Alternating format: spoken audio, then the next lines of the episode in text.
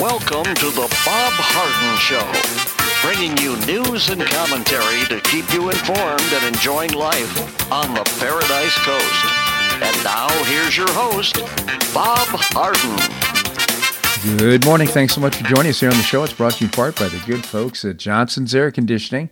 Johnson's Air Conditioning is Naples' longest established air conditioning company. They do terrific work. You can find out more and give them a call. The website is johnsonsairconditioning.com. Also brought to you by Life in Naples magazine. Be in the know and stay up to date by reading Life in Naples. The website is lifeinnaples.net. We have a terrific show for you today, including guest Keith Flaugh, co founder of the Florida Citizens Alliance. We'll also visit with Michael Cannon, the Director of Health Policy Studies at the Cato Institute. Seton Motley is the founder and president of Less Government, and the former mayor of Naples, Bill Barnett, will shine a light on what's happening here locally. It is April the 27th, and on this day in 4977 BC, the universe was created. Well, according to German mathematician and astronomer Johannes Kepler, uh, considered a founder of modern science, Kepler is best known for his theories explaining the motion of planets. Uh, he was born on December 27, 1571, in Germany.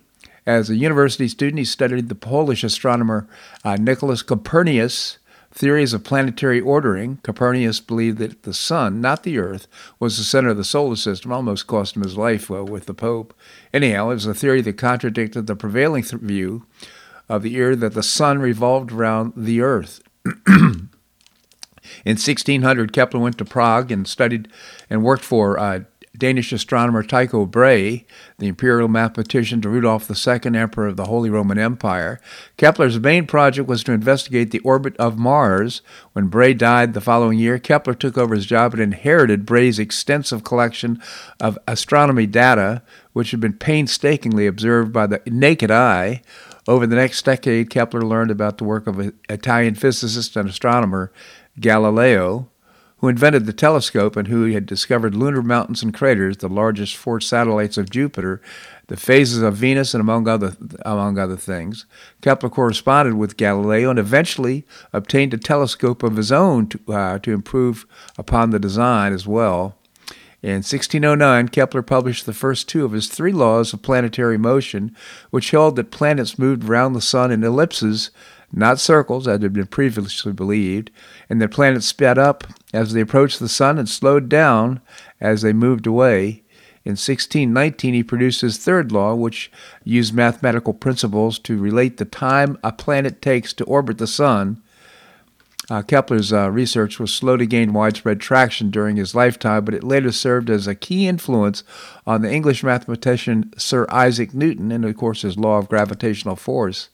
Additionally, Kepler did uh, important work in the field of optics, including demonstrating how the human eye works, and in math. He died on November the 15th, 1630, in Regensburg, Germany. As for Kepler's calculation about the universe's birthday, scientists in the 20th century developed the Big Bang theory, which showed that his calculations were off by, oh, just about 13.7 billion years. Planet wasn't uh, discovered in uh, 6000 BC. Anyhow, uh, science progresses and moves on. It's not a consensus, is it? It's all about disputing and uh, taking uh, uh aim at other previous research to see if it can't be disproved and uh, improved. That's the scientific method. House Republicans passed a bill package uh, yesterday to raise the debt limit through the early of next next year while deeply reducing government spending, setting up a contentious standoff with Democrats as the bill heads to the Senate. The legislation called the Limit, Save, Grow Act of 2023 passed 217 to 215 with no Democrat support. Republicans Andy Biggs, Matt Gaetz, uh, Tim Burchett, and Ken Buck defected uh, from uh, supporting the bill. The passage is a victory for House Speaker Kevin McCarthy, really is, who touts the bill as a negotiating tool that forces President Joe Biden and the Senate Majority Leader Chuck Schumer into talks with him about spending cuts in ex- exchange for a debt limit increase. We cannot sit back and ignore the problem like the president has, McCarthy said. We want to sit down, we want to work together, and that's exactly what the bill does to push us into an ability to negotiate. The bill comes in response to the U.S. approaching its debt ceiling as early as this summer. I think we're all already using extraordinary measures, as they're called. Uh, Treasury Secretary Janet Yellen has warned of economic catastrophe if Congress and Biden do not move to suspend or increase the nation's borrowing limit. Biden and Schumer have been angling for a quote unquote clean debt ceiling hike, meaning they want to raise it without the spending reductions the House Republicans are aiming for. Republicans' current, current proposal, the Limit, Save, Grow Act, would save $4.8 trillion over the next 10 years, according to the Congressional Budget Office. Biden, who has vowed to veto the bill, taunted House Republicans hours ahead of its passage when asked if the GOP criticisms that the president had been missing in action on negotiations. They haven't figured out the debt limit yet, Biden said, laughing. He thinks that's a joke and added, "I'm not happy to meet with I'm happy to meet with McCarthy, but not on whether or not the debt uh, limit gets extended. That's not negotiable." Well, of course, it's going to be extended. That's what McCarthy's offered. Anyhow, passage of the bill, a significant feat for the Republicans in the narrowly divided House, weakens Biden's and Schumer's positions. However, now that the House uh, GOP is staring them down with a show of unity around a debt ceiling, uh, debt limit plan.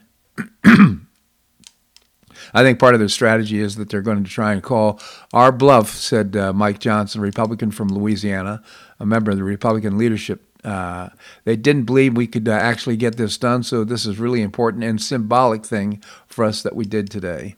The package, which raises the debt ceiling through early next year, is packaged with conservative priorities. It includes blocking Biden's student loan bailout, that's good, rescinding uh, unspent money allocated towards coronavirus, that's good, expanding work requirements for welfare recipients, that's good, repealing uh, recent IRS funding and certain climate related portions of the Inflation Reduction Act, and limiting discretionary spending growth in, to 1% per year for 10 years.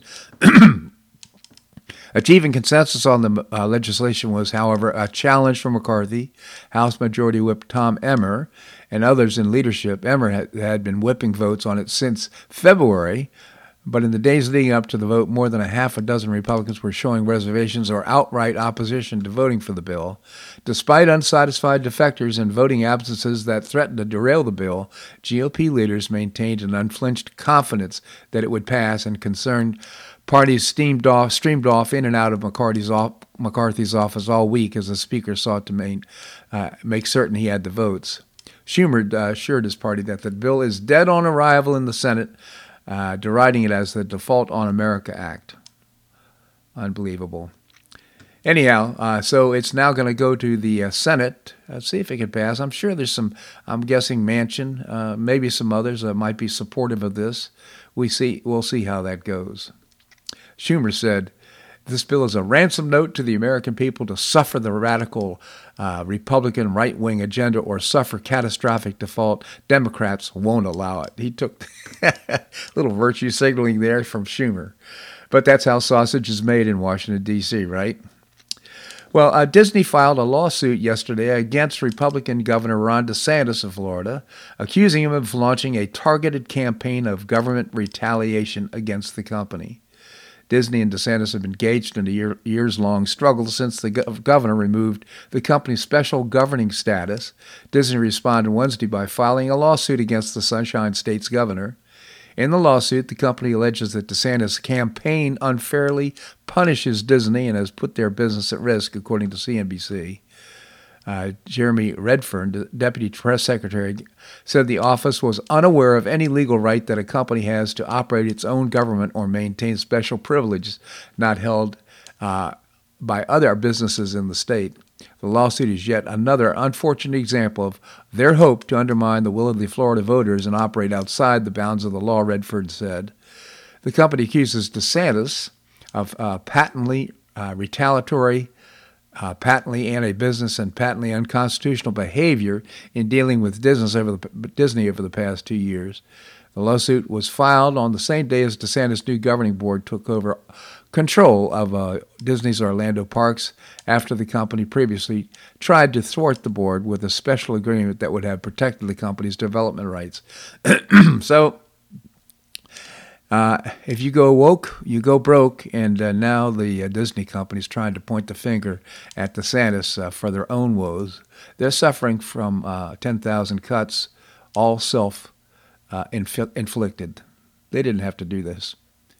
Well, a cheat sheet that the President Joe Biden used to call on reporters during a joint uh, press conference with South Korean President uh, on Wednesday showed that he knew in advance the topics the reporters were going to ask him about. The note card held by Biden stated that his first question was to come from Los Angeles Times reporter Courtney Subramanian.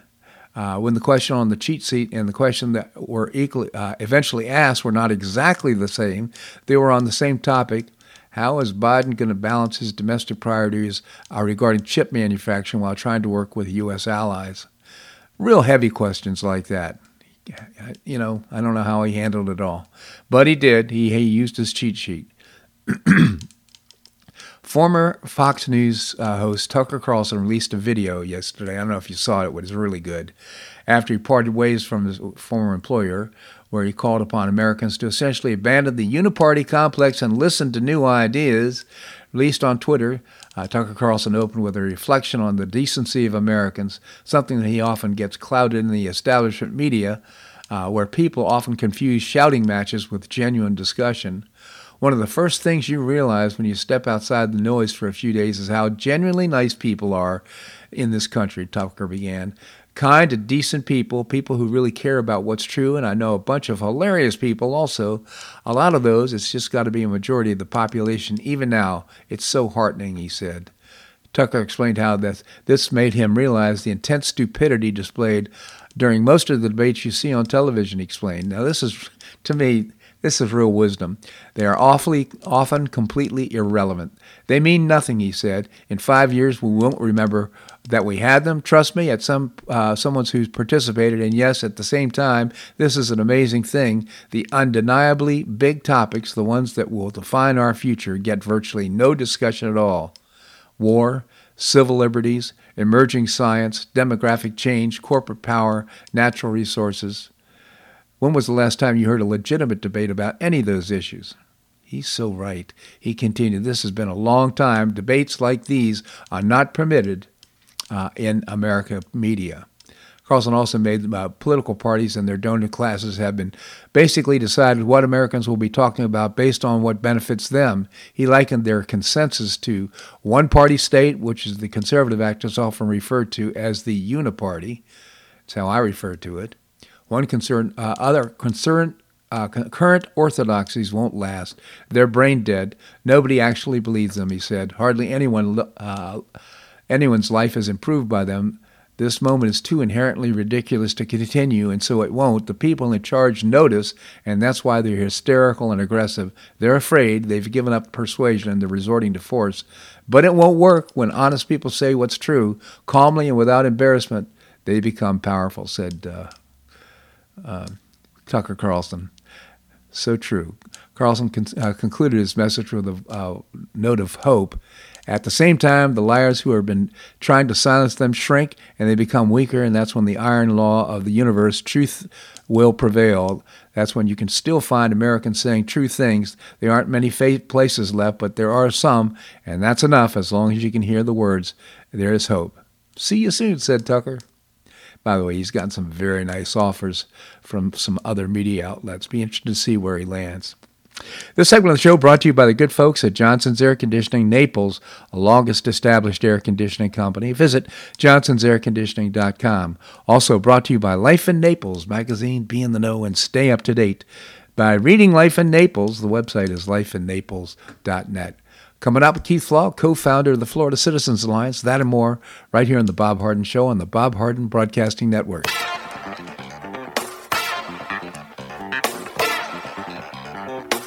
Stay tuned for more of The Bob Harden Show here on the Bob Harden Broadcasting Network.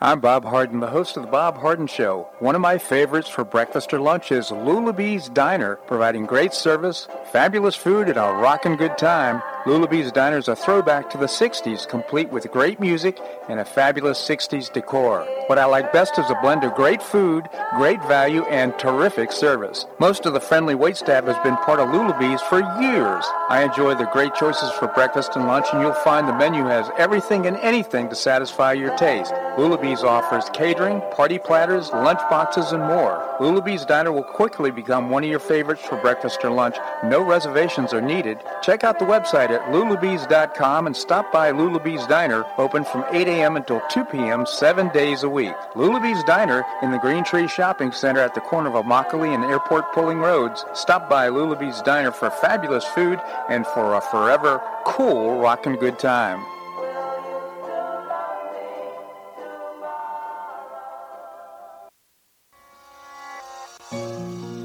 Collier County Sheriff Kevin Rambosk says the number one reason the elderly become victims is isolation. The Collier Senior Center goes a long way in keeping seniors connected with the community and with each other. The Collier Senior Center, located at 4898 Coronado Parkway in Golden Gate, provides comprehensive information regarding services and resources that affect the quality of life of older adults and their caregivers in Collier County, empowering them to maintain independent and meaningful lives. Here's Esther Lully, Director of Collier Senior Center. Everyone, every senior is welcome. There's diversity there. It's vibrant. It's a caring atmosphere. So there's a reason we offer the services and programs that we do. We want to help enrich the lives of senior members and provide support to their caregivers. Want to find out more? Visit collierseniorcenter.org. That's collierseniorcenter.org. Or call the Collier Senior Center at 239 252 4541. That's 252 4541.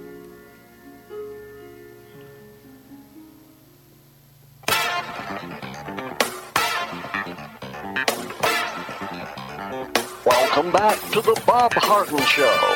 And now here's your host, Bob Harden.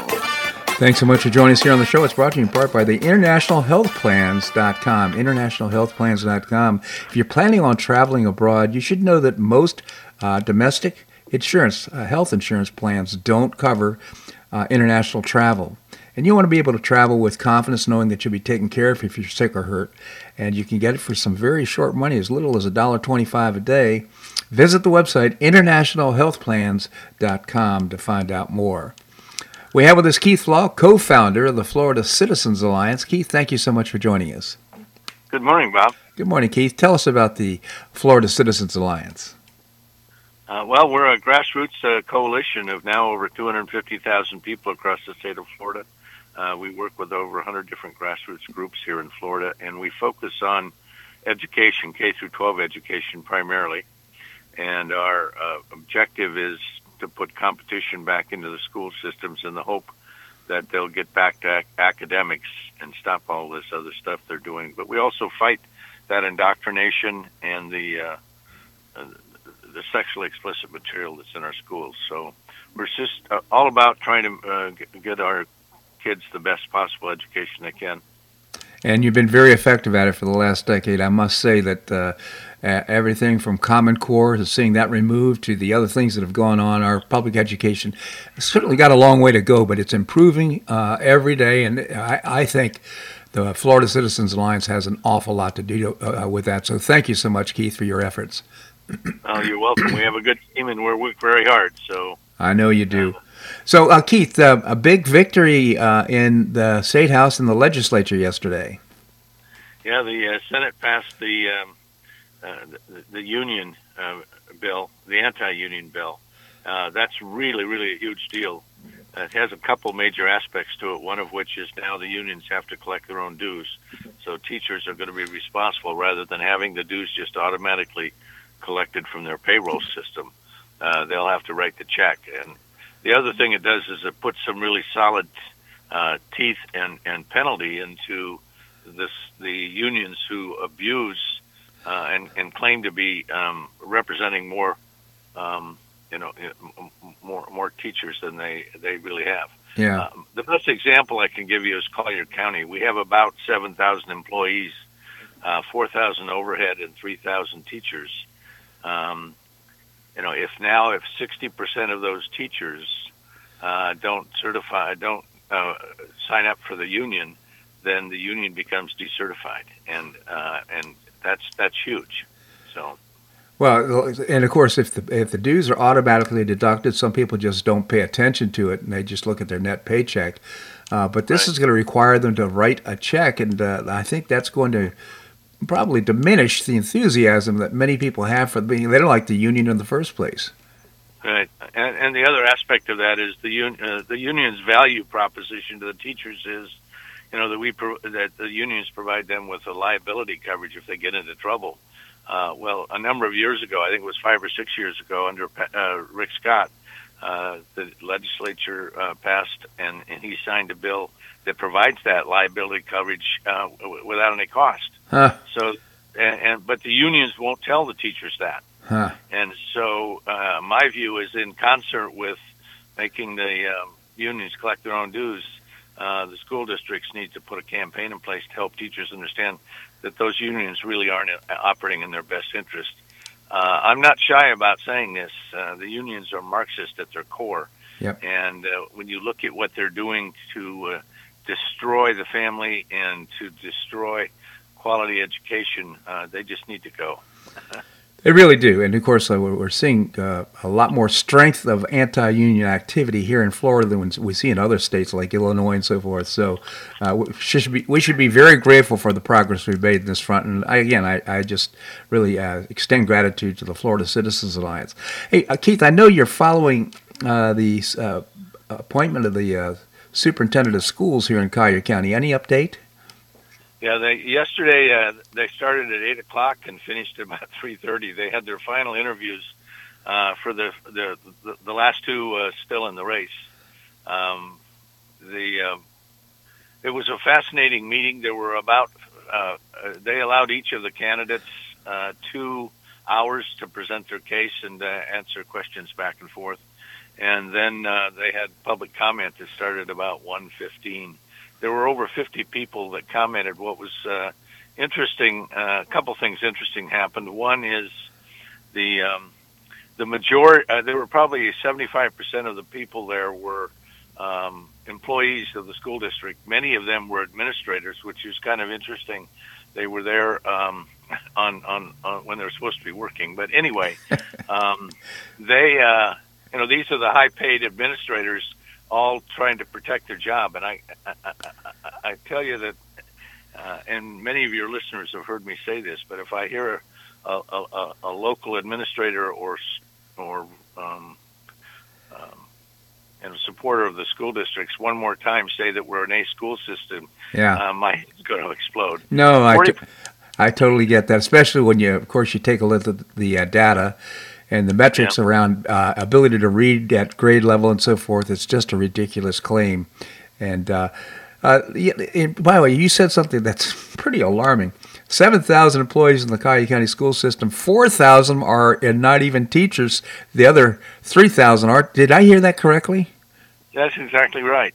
And and you know we've got a uh, the last numbers I saw a month ago where we had a 17% shortage in teachers. So many of those uh, those administrators used to be teachers.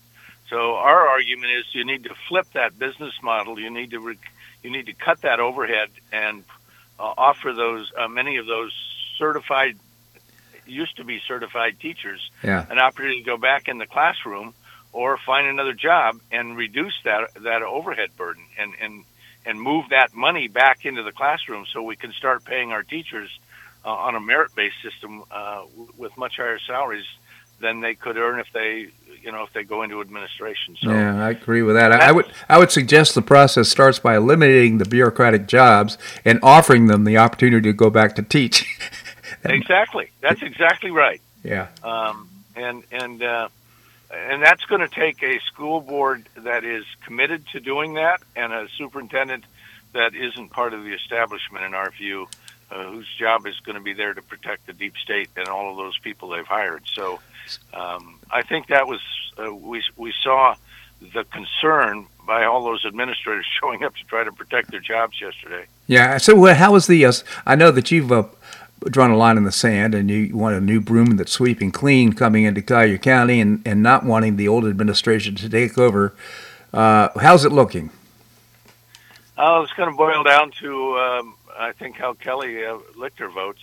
Um, that's my my personal uh, guess, um, and I and I think uh, you know all three of those new board members were elected on on change uh, on substantive change to get back to academics. Yeah, and so I'm hopeful that happens. Uh, the the one of the last things that happened yesterday was uh, Lucarelli and Carter both tried to um, accuse the, the the three new board members of playing politics with our kids. and, and, and Fishbane, who's the lawyer, actually shut him off. He said, "This isn't the time or place. You can have that conversation on the third when you vote, but this is not the time or place for you to be doing that. Uh, that's you great. Haven't even, you haven't even finished your interviews, personal interviews, which are taking place today. So, um, you know, they're trying to make it a, a political uh, decision versus, you know, what's right for our kids, and that's just." Uh, well, Keith, I, yeah. again, I just thank you for all you're doing. I refer our listeners to your website, goflca.com. Goflca.com. Very robust website. And Bob, uh, if I can, we have a, a major event, uh, a lo- local event on Saturday. It's uh, a micro school symposium. So people go to our website in the events tab. Uh, they can sign up for that. It's uh, how to start a one-room schoolhouse, a mini or a micro. Yeah. So uh, we, we encourage people to attend. That's a great hybrid between uh, homeschooling and uh, public schools. So, again, Keith, I genuinely appreciate your commentary here on the show. Thank you so much for joining us. Have a great weekend, Bob. You as well. Thank you. And again, that's goflca.com.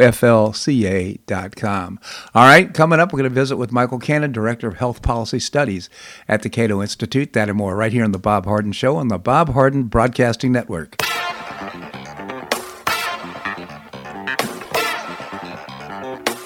Stay tuned for more of The Bob Harden Show here on the Bob Harden Broadcasting Network.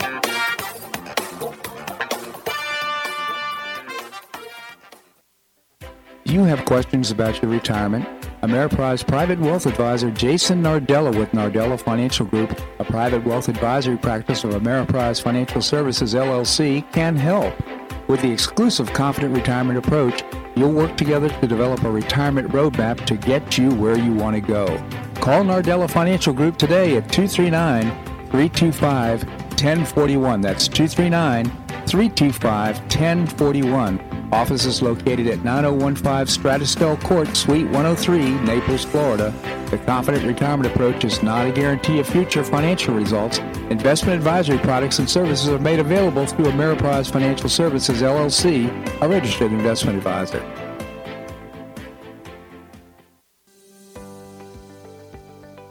Finish what you started with a Hodges University Wheel. You can complete your bachelor's degree in as little as one year with your previously earned credits. What's the Wheel? It's a customized bachelor's degree in organizational management. Learn about and apply the business, management, and leadership skills you need to advance your career.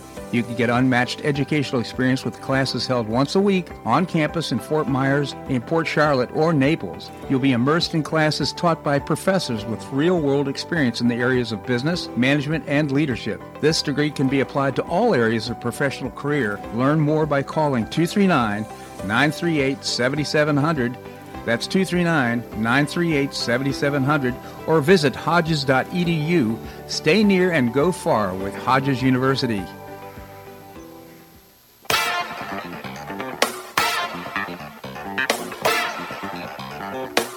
Welcome back to the Bob Harden Show.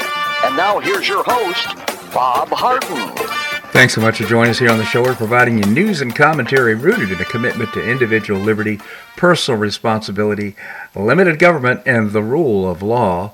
The show this segment of the show is brought to you by Choice Social, a new refreshing social networking platform, and you can download the app and find out more by visiting choicesocial.us. Coming up, we're going to be visiting with Seton Motley, the founder and president of Less Government. Right now, we have with us Michael Cannon, Director of Health Policy Studies at the Cato Institute. Michael, thank you so much for joining us. Great to be here, Bob. Thank you, Michael. Tell us about the Cato Institute. Well, we're a libertarian think tank in Washington, D.C. Uh, we've been around since 1977, and what we bring to public debate is uh, a voice in support of the traditional American ideals of individual liberty, limited government, free markets, and peace. Cato.org is the website, C-A-T-O.org.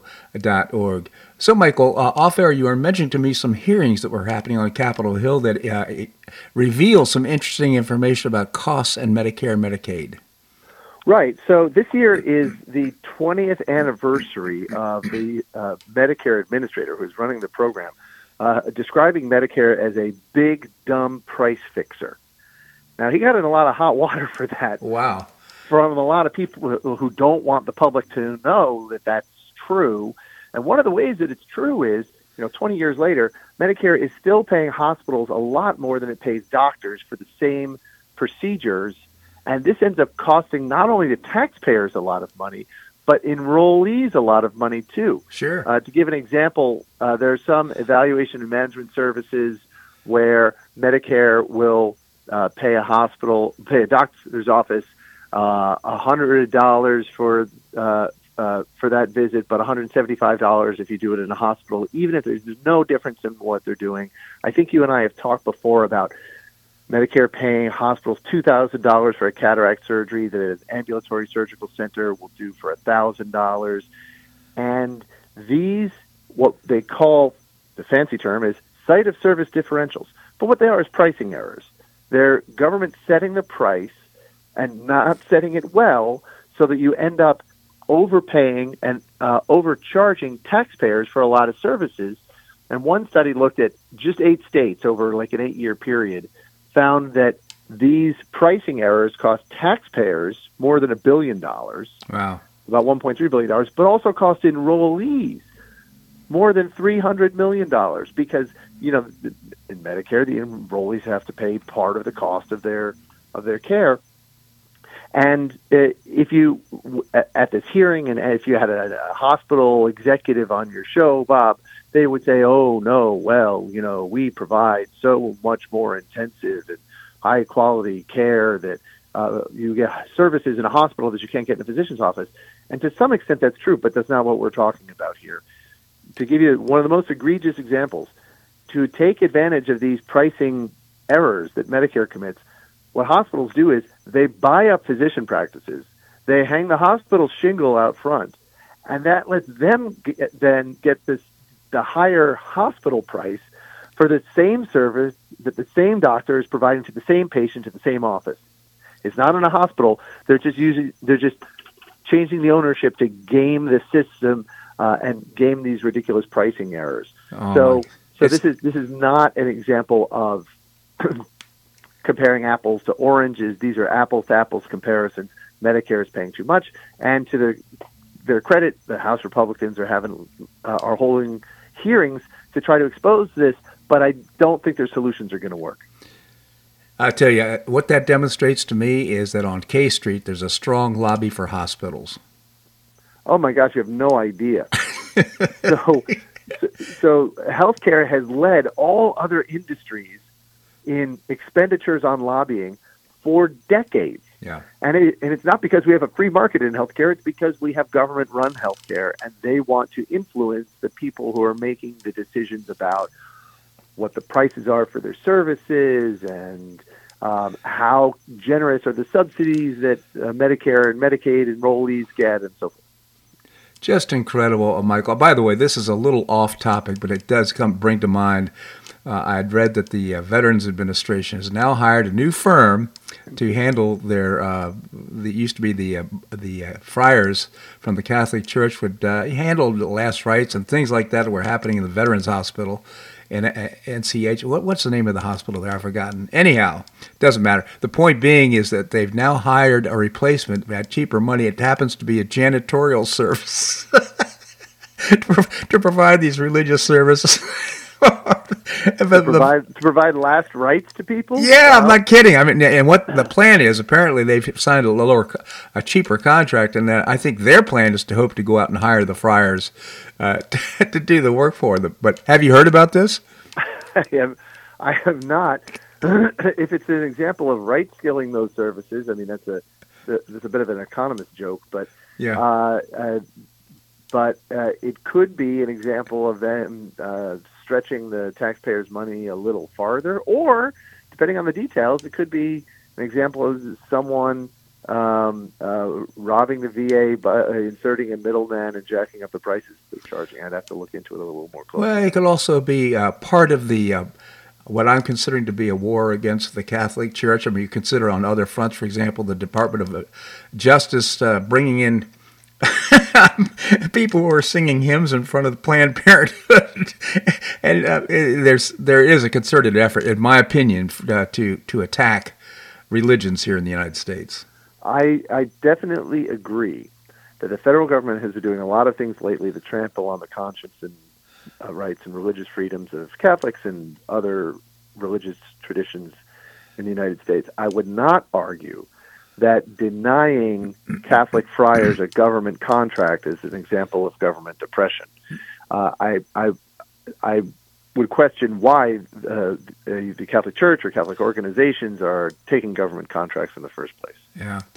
Mike always gets such interesting commentary from you. And again, just another example of government waste. And again, if we could just bring the entire hospital system and Medicaid and Medicare back to private enterprise and allow the, the markets to determine prices, I'm sure we'd see a huge reduction in the cost of both health insurance as well as uh, medical costs.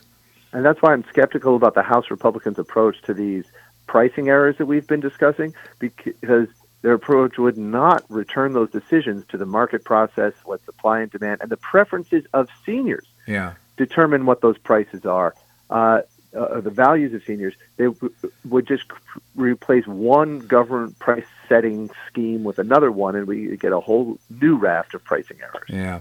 Michael Cannon, Director of Health Policy Studies at the Cato Institute. I encourage you to visit the very robust website and informative website, cato, C-A-T-O dot org. Michael, thank you so much for joining us here on the show. Great to be here, Bob. Thanks. Thank, thank you so much. All right, coming up, we're going to be visiting uh, with uh, Seton Motley, the founder and president of Less Government, that and more, right here on The Bob Harden Show on the Bob Harden Broadcasting Network.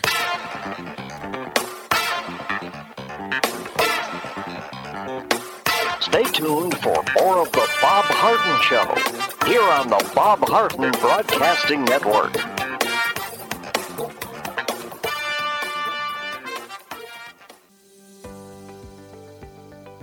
Finish what you started with a Hodges University wheel. You can complete your bachelor's degree in as little as one year with your previously earned credits. What's the wheel? It's a customized bachelor's degree in organizational management. Learn about and apply the business, management, and leadership skills you need to advance your career. You can get unmatched educational experience with classes held once a week on campus in Fort Myers, in Port Charlotte, or Naples. You'll be immersed in classes taught by professors with real world experience in the areas of business, management, and leadership. This degree can be applied to all areas of professional career. Learn more by calling 239 938 7700. That's 239 938 7700 or visit hodges.edu. Stay near and go far with Hodges University.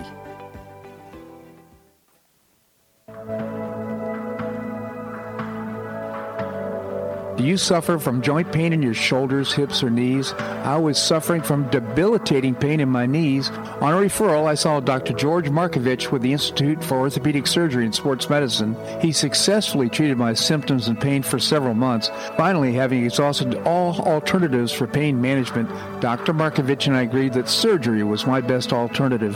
Dr. Markovich replaced both of my knees in 2006, and I now have full range of motion in both knees, and I have no pain. I now play golf and exercise free of debilitating pain in my knees. Don't suffer needlessly with joint pain. Call orthopedic surgeon Dr. George Markovich with the Institute for Orthopedic Surgery and Sports Medicine at 482 5399. That's 482 5399. He did a great job for me and he'll help you too.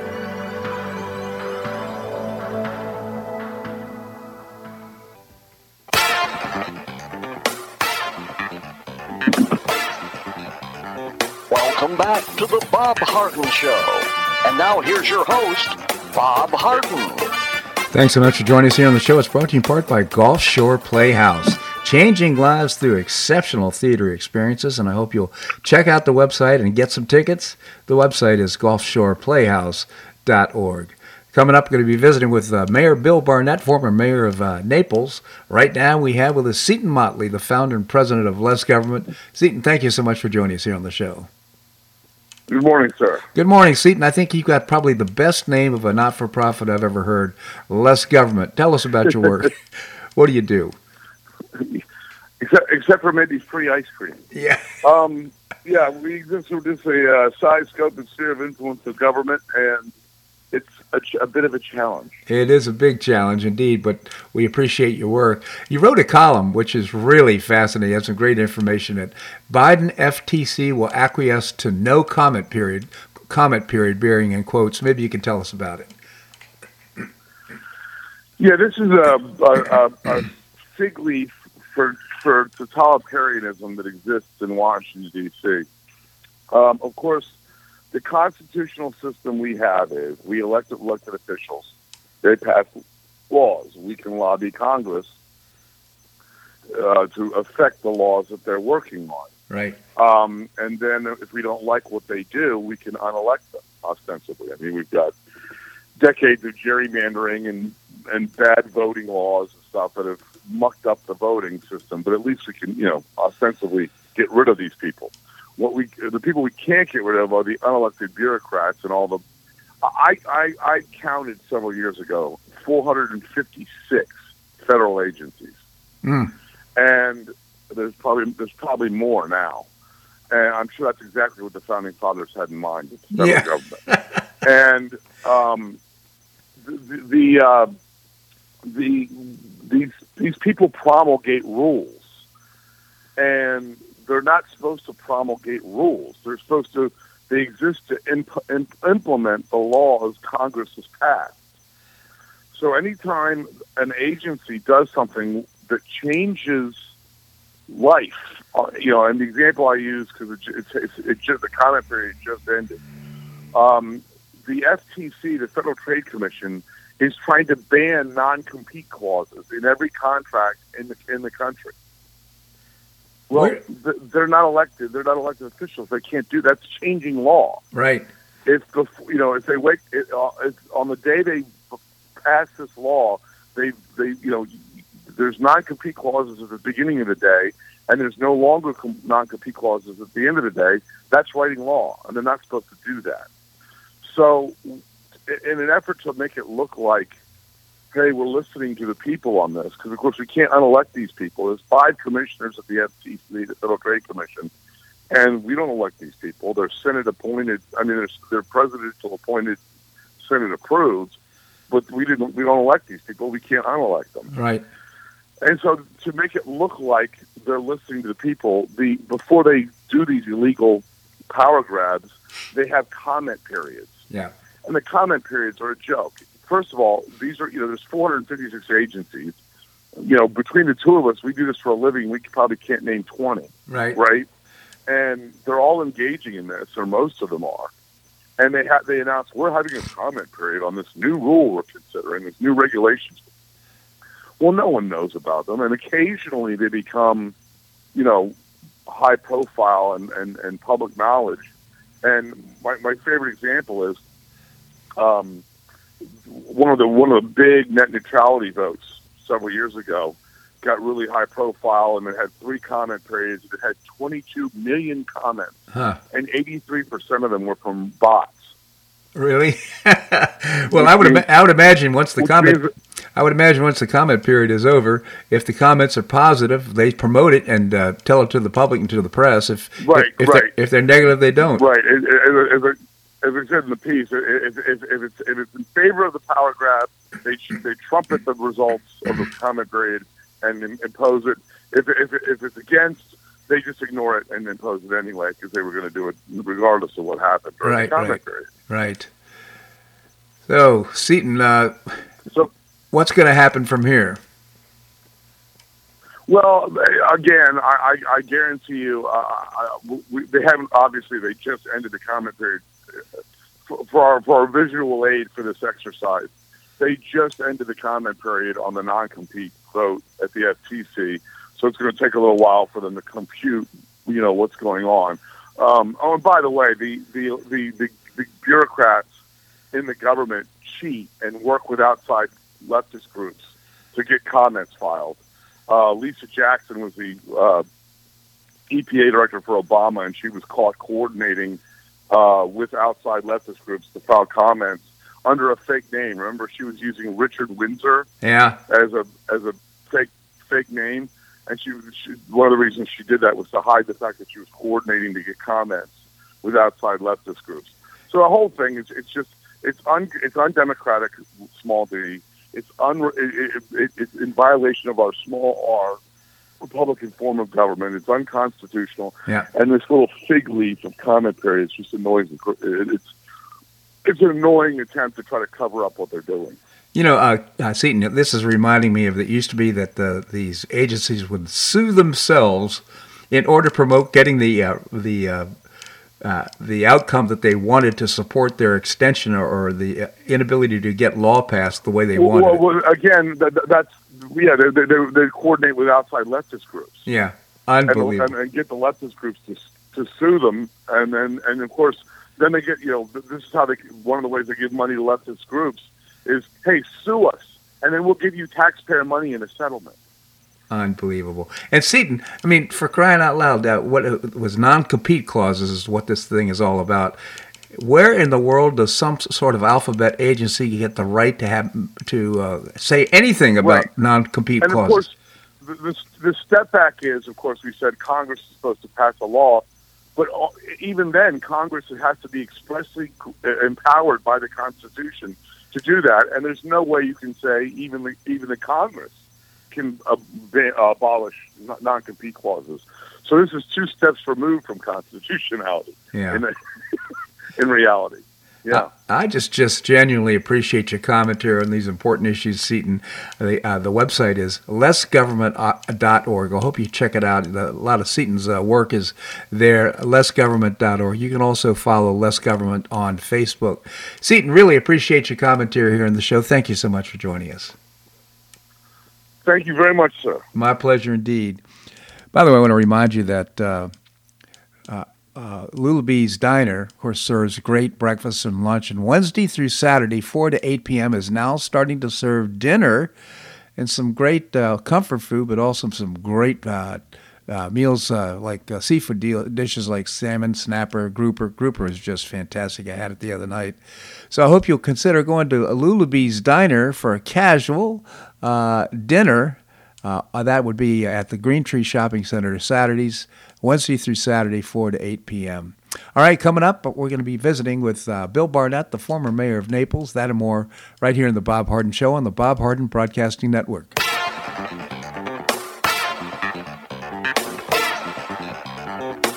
Stay tuned for more of the Bob Harden Show here on the Bob Harden Broadcasting Network.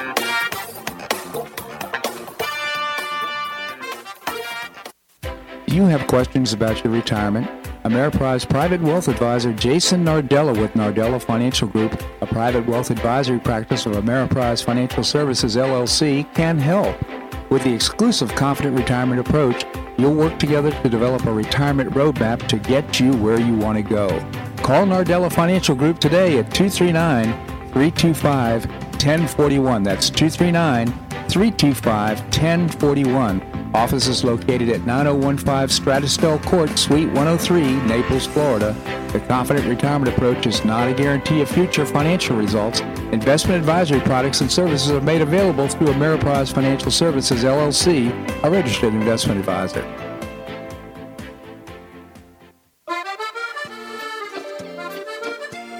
Provence Restaurant is a favorite dining destination for many Neapolitans, including Linda and myself. Blue Provence, located in a historic building in the heart of Old Naples at Crayton Cove, offers a mix of French bistro cooking with bold, fresh Floridian flavors.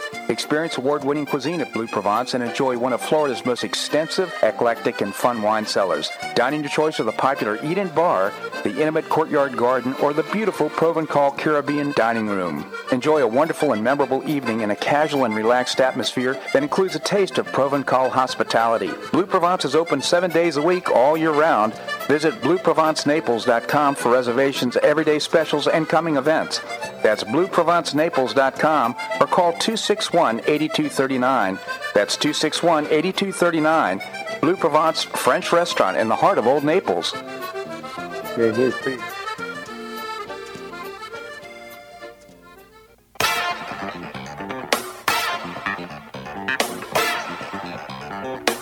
Welcome back to the Bob Harden Show. And now here's your host, Bob Harden. Thanks so much for joining us here on the show. It's brought to you in part by the Foundation for Government Accountability. They get the politics and they know the policies, and they prepare elected officials for success in legislation in uh, state houses around the country. The website is thefga.org. We have with us the former mayor of Naples, the greatest mayor of Naples for, of all time, Bill Barnett. Bill, thank you so much for joining us here on the show. Hello. good morning, Bob. Good morning, Bill. So I was hoping you could bring us up to date on what's happening locally, especially in the city of Naples. Well, um, you know, there were a couple of things last week. Um, there, everybody is kind of gearing up for the this coming meeting that's going to be on Monday, May first. Um, where that was when I, I said to you that um, um, McCabe and the and the and the uh, small majority um, stopped the beach club um, with the site plan. Yeah. That they didn't like, and so it's going to be hashed out on Monday, and there'll be a lot of citizens there. Excuse me. Bless you. Um, must, Chris must have put pepper in my blueberries. um, and uh, so th- there's going to be a lot of people down there, a lot of citizens. Uh, they're they're making themselves heard, which is something that I haven't seen in a long time. And uh, the homeowners associations are are involved, and um, they're also they uh, the city manager Bob gave a uh, a very um, impassioned, I would say, um, uh, speech to the council last week. Um, about why things are happening the way they are. Um, he was very careful with his words, Mhm. um, and um, and and it was his one year evaluation, and um, he, he he he explained. Um, he did a pretty good job of explaining of you know why the city is losing staff, um, the issue with getting good people to come to work. Um, I mean, he went through a through a pretty long. it- It's worth watching. It's worth going back to that meeting Hmm. and and uh, and watching it or listening to it because um, he was very good. He was very good. I'm not sure that 100% of the council members were thrilled with it. Mm-hmm. Okay, because he, he didn't he didn't hold any punches back. He wasn't mean or nasty or anything, but he he said it the way it was, and um, so it'll be interesting, you know. And um, there's lots of lots of rumors going around about um, you know election coming up next year and um, uh, and who's going to be doing what Yeah. um, uh, um, you know, I, I had heard a couple of them that I had heard that that um, Teresa was not going to run for mayor. I had heard that McCabe was uh, was not going to run for mayor. He was going to keep his council seat. I had heard that Hutchison is looking for a state um, wants to give up his council seat and and go into state politics. So. How good any of those three are, we'll find out. Yeah. But as I say, rumors are rumors. So Yeah. that's about it. I do notice, Bob, that uh, traffic is getting thinner and thinner. Yes, it is. It's a, it's a great thing to see. Did you know that uh, tourism? I should say. I, I don't know how tourism is being affected because it sure looks like we had a good season, but apparently in March there's 23% reduction in traffic here to the Paradise Coast at the at the airport. Yeah, I saw that. I saw that yesterday. They said it's, it's dropped, but you know, the I I think it's a misnomer about the really good season because if you talk to some of the business people, and a lot of them have have commented, um, it wasn't what it seemed.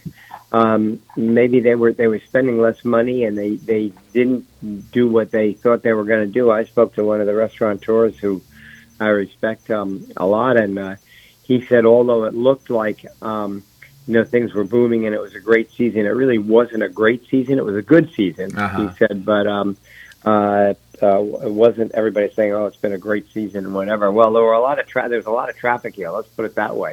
Oh yeah. If that makes it a good season, I don't know. Well, it, it, you know, it makes sense because we're here in this uh, with a period of inflation, uh, perhaps looking down the barrel of a recession. Well, I think a lot of people are uh, keeping their powder dry. They're trying to make sure they've they got money for tomorrow. Yeah, that's true. And uh, watching what what Biden is doing is um, is scaring a lot of people. I mean, his the percentage of of the people in the United States, I mean, the, the voters are just saying we don't, we just don't want you to do this, and he's just going, he's just stumbling forward, and uh, uh, yeah, he's going to show. What did he say? Watch me. No, he's, Well- he, wants to finish the job. Now, what does that mean? Take us right down Uh, the crapper. If you, yeah, it may be, Bob.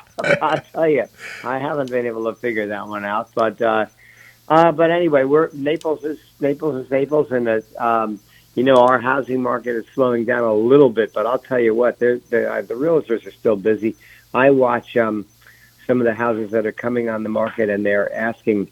Uh, they're still asking those telephone numbers. I'm talking about in smaller neighborhoods like my own neighborhood and everything. When I walk, I Yeah. see for some for sale signs, and then I see what they're asking, and they're not getting any bids on them. And I think they have to come to the realization that look, you're gonna, everything is going to be adjusting. Um, what it was six months ago or a year ago is not going to be now. And if you really or truly want to sell your house Yeah. uh, or your home, you you're going to have to you're going to have to you know come down a little bit in price. And I think I'm I think we're seeing that happening. It may be, although I saw that the national sales, real estate sales, are actually up for the month of March. Isn't that amazing? Well, and and then to, to counter that, they were just saying last night or, or uh, about the interest rates going up, so now people can't afford homes. Yeah. So you figure it out and tell me. Yeah, no, I can't. I, uh, you know, hey, I'm just a just a host, talk show host. So Yeah. in any event, it's just uh, so. I, but I do want to ask you about one thing that you brought up earlier. Is that uh, I thought this beach club thing was settled and uh, that the plans would been have been approved. Do they have the right to make any changes? And if so, I mean, wouldn't this lead to some sort of legal suit or legal uh, action with uh, with the the builder? Well, yes, but you know how much uh, how how much is involved in that. They they could immediately go back to their plan of 2019 with the site plan. But what what they did in that meeting very um, quickly was that there were questions that, that they wanted answered, which were almost impossible to answer because, of course, there are changes. A plan that goes through, you know, and this is a big plan. The beach club, the site plan was approved, and there and there are some changes in there, and they will bring every change that happens from here on out to the council. Okay, they're not they're not going to just say, okay, well it's approved. We're going to just do what we want to do, mm-hmm. and for whatever reason, they don't seem to want to buy into that. So that's what they're that's what this meeting Monday is going to be about. Um, So- they left the they left the Athens group with about six questions that they wanted answered, and they gave them three weeks to do it. Now they've got things going on. I mean, the Athens group they're trying to finish this. They're trying to stay on schedule, whatever it is.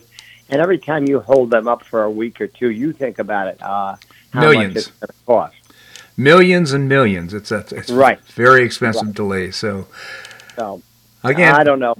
I don't know, Bob. yeah. We'll have, we'll see. We'll see. Bill Barnett again, former mayor of Naples, and uh, lots of wisdom bringing us every week here on Thursday morning. Thank you so much for joining us here on the show. Okay, Bob. Well, nice talking to you. You have a great weekend. You as well. Thank you so much. Well, that's a wrap here in today's show. I hope you enjoyed it. We've got some great guests for tomorrow's show, including Dr. Charles Savage. Uh, William Yeatman is a, uh s- senior legal fellow at the uh, Pacific Legal Foundation. Larry Bell, endowed professor at the University of Houston, and a prolific author, and writes a column for Newsmax. He'll be joining us as well. Always appreciate your comments on the show. You can send me an email at bobharden at hotmail.com. Also, if you enjoy the show, tell your friends. That's one of the ways we get the word, word out and support our advertisers. Couldn't do the show without them. I hope you make it a great day on the Paradise Coast or wherever you are. Namaste.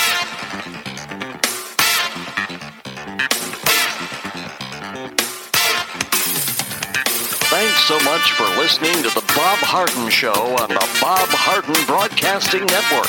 For more information and audio files of previous shows, visit www.bobharden.com.